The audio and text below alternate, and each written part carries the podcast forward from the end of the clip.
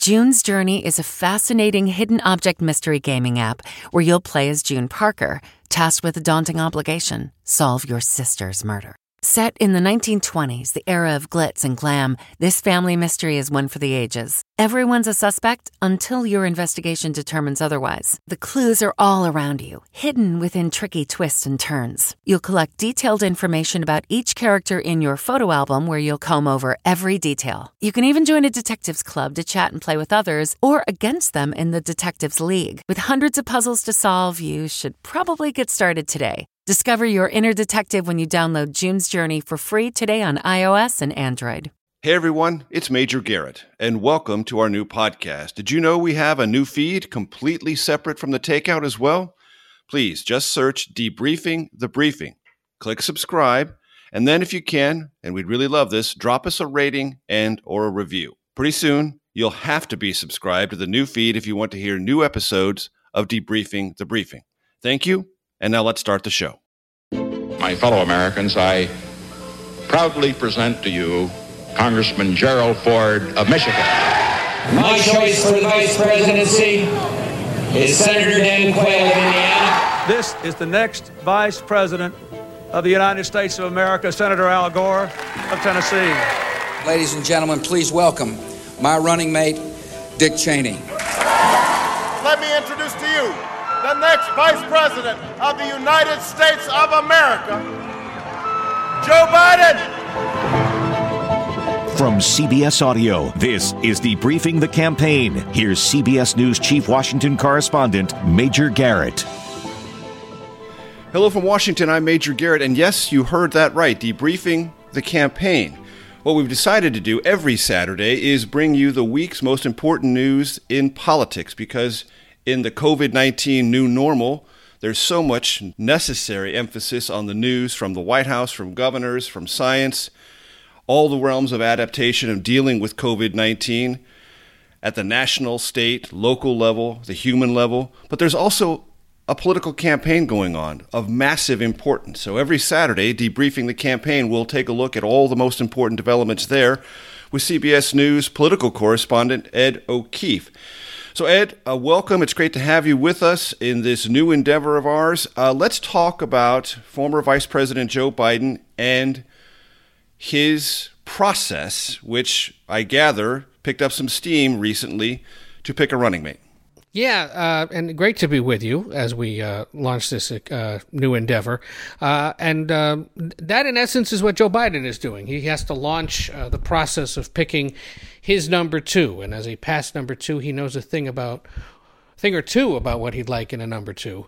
And uh, we believe, or we've been told, and he has said, that in the coming days, he will set a group of individuals that will help him essentially vet and interview uh, his various choices uh, for potential running mate. A list that we expect to include a handful of governors, lawmakers, and former lawmakers at the state level, uh, and possibly a wild card or two that we just haven't anticipated. But the one thing he has vowed, and he's unlikely to turn around at this point, is that he will pick a woman, which sets up the Democratic Party to have its first female uh, vice presidential nominee since 1984, when Geraldine Ferraro, of course, served with Walter Mondale. And I want to play some sound for the audience from Vice President Biden's appearance recently on the James Corden show.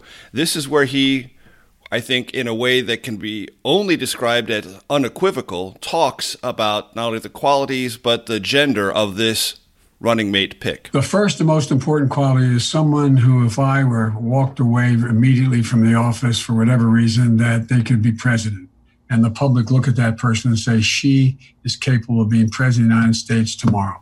So, Ed, that seems to me to be consistent with what he said, but also something that he cannot reevaluate at this point. Exactly.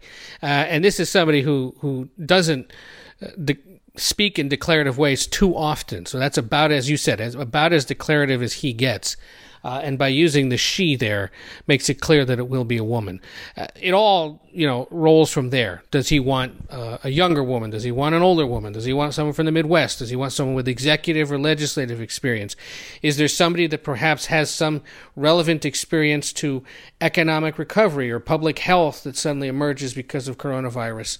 Uh, or is it just somebody that he likes? You know, he has said over and over again in his public comments about this that they have to be, and he uses the word simpatico with each other. And uh, he says, look, that's that's what worked out with uh, President Obama and I, that we not only had lunch together every week, and I was the last guy in the room, but we became genuine friends. And so we'll see who that kind of person would be. This is somebody who's quite insular, uh, keeps close counsel with just a handful of people, many of them either marital or blood relatives. And so if he's going to find somebody that can penetrate that close circle, uh, it's going to be uh, quite quite quite something for him to do that. I'm sure you know uh, the conversations around the campaign, within the campaign, and from those who want to be heard by the campaign.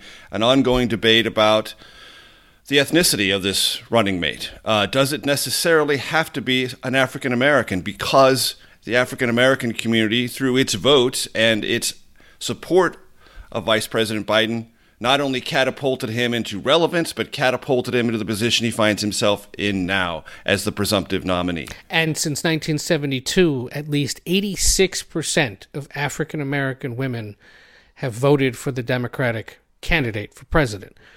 How's that for a factoid?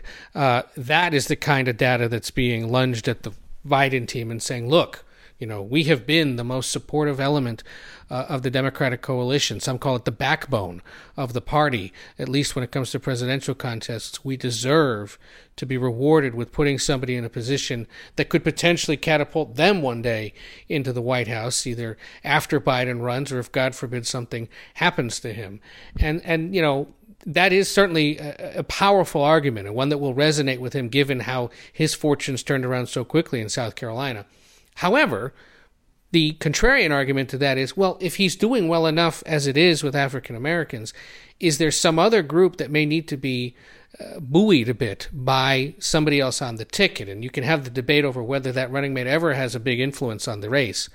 But, you know, should it be somebody from the Midwest? Should it be uh, a governor of whom there are no uh, African American women currently serving as governor. Certainly, a lot of mayors and a lot of uh, others in, in other executive positions, but not as a governor. Uh, could it be a Latina? There are two said to be considered Nevada's Catherine Cortez Masto and New Mexico Governor Michelle Lujan Grisham. Uh, I had a report out late this week about uh, a poll that was done by a group that has uh, done a lot of work with Democrats in the past that shows that his support among Latinos right now is a little soft but that if he were to put Catherine Cortez Masto, the senator from Nevada, the first Hispanic woman to serve in the Senate, on the ticket, enthusiasm would jump considerably and might help him in places like Nevada, Arizona, uh, maybe even places like North Carolina and Texas that have growing percentages of Hispanic voters. So those are the kinds of things he's going to have to weigh as this process plays out through July. Embedded in your evaluation there, Ed, was a key point, which is to say, Nothing in our experience, nothing in the academic studying of this process has ever rendered a judgment that the vice presidential pick, meaning the running mate, is decisive in the outcome of the election. It is a significant story, it's a significant point of curiosity. It does demonstrate how decisions are made, but in the end, it is the nominee against the alternative, straight up. However, it does strike me that in this particular scenario, because Joe Biden will be in his mid to late 70s, the question of whether one term or ability to f- carry out a full term or a full two terms looms very, very large. And that this choice may not be just viewed as a choice that's a part of a process. How did he make it? How did he explain it? How do they look? But whoa, this person could literally be the next president. And that was the calculation, let's remember back in 2008 with John McCain. Remember, there was concern then, and he was in his younger 70s, that uh, he could be picking his potential successor. Uh, and, and you argue that nobody has really ever helped win the presidency because they were the vice presidency. There's certainly those that have hurt. Uh, Tom Eagleton back in the day, the brief time he spent on the ticket, uh, but also Sarah Palin in 2008. There were questions about whether McCain had misjudged on what is essentially the first presidential decision someone makes. Who do you want your partner to be? Given how inexperienced and she proved to be uh, early on. So, uh, yes, but I think in the case of Biden, because he's been a little more explicit uh, that he can't necessarily guarantee running for a second term he has to be thinking that this person could potentially be the Democratic nominee or at least the front runner in 2024, uh, or certainly uh, in 2028, were he to run for two terms. I also want to ask you about the Supreme Court because as a candidate, Donald Trump did something unusual, never been done before. He put together a list of people he said he would choose from if he became president of the United States. That played a significant role in the minds of some marginally aligned Republicans that was kind of a, you know what? I know what he's going to do. I care about the court. I don't trust Hillary Clinton on that. I may have a lot of misgivings about Donald Trump, the candidate, but that's going to help solidify me. I wrote, the, uh, wrote about that in great detail in my book, Mr. Trump's Wild Ride. There's some on the left, the progressive left, they self call themselves, who want Joe Biden to do the same. Where are we on that? Uh, it has certainly been bandied about as something he should consider doing, uh, but both he and other people who ran for president on the Democratic side have not committed to doing so. Uh, they just have a different view of whether or not that is something that should be discussed so openly in advance. Because remember, a lot of people criticized Trump for doing it, and yet, of course, it helped him with his base. The only thing Biden has said definitively, again, uh, there is a little bit of definition, is that he wants to put a black woman on the Supreme Court. So then the argument is okay, well, give us a list then of maybe 10 black women who could conceivably serve. Uh, the one that gets mentioned is uh, is uh, uh I believe it is Sharon Ifill, uh, Gwen Ifill, the late Gwen Ifill's cousin, who uh, is an NAACP official. Uh, she's certainly somebody that comes up. There are some other federal and state judges out west uh, that get mentioned as well. Where Biden seems potentially more willing to disclose names, interestingly enough, is in potential senior government or cabinet officials, people that might be tapped to serve in his government were he to win the not only win the nomination, which we expect him to do now, but then win the White House. The risk there, of course is we start digging into that person's past or their positions or start asking them questions about how they might serve that create distractions from uh, the campaign itself and from the candidate himself, given that a lot of those people would potentially be public figures versus judges that aren't normally up for press inquiries.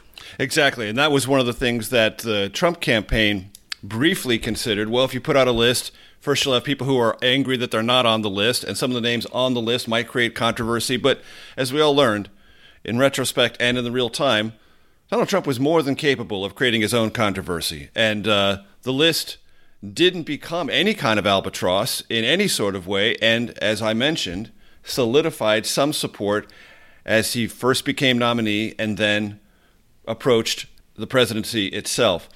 Uh, let's actually listen to President Trump because he said a couple of things at the April 23rd White House Coronavirus Task Force briefing about former Vice President Biden. Let's play something about him being in the basement.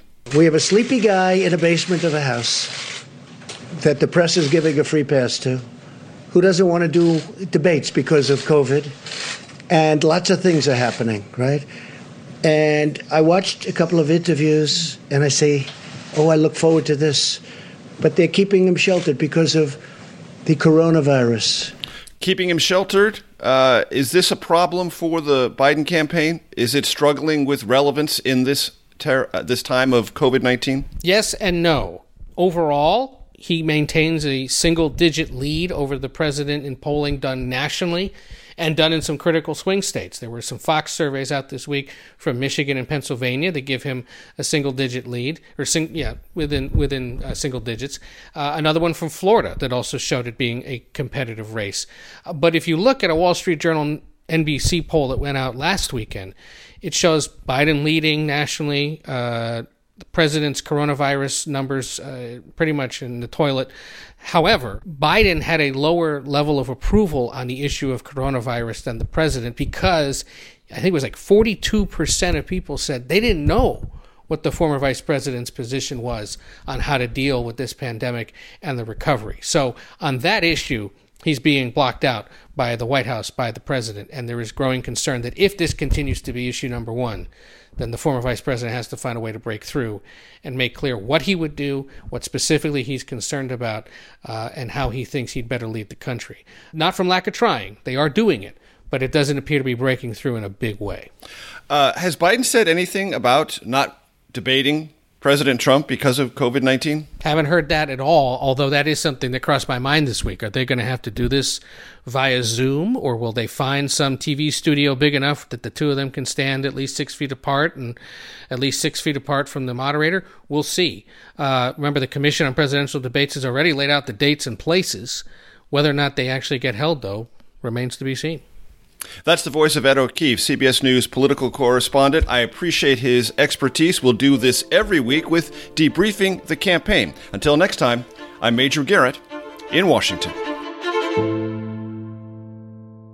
I'm Mo Rocca, and I'm excited to announce season four of my podcast, Mobituaries.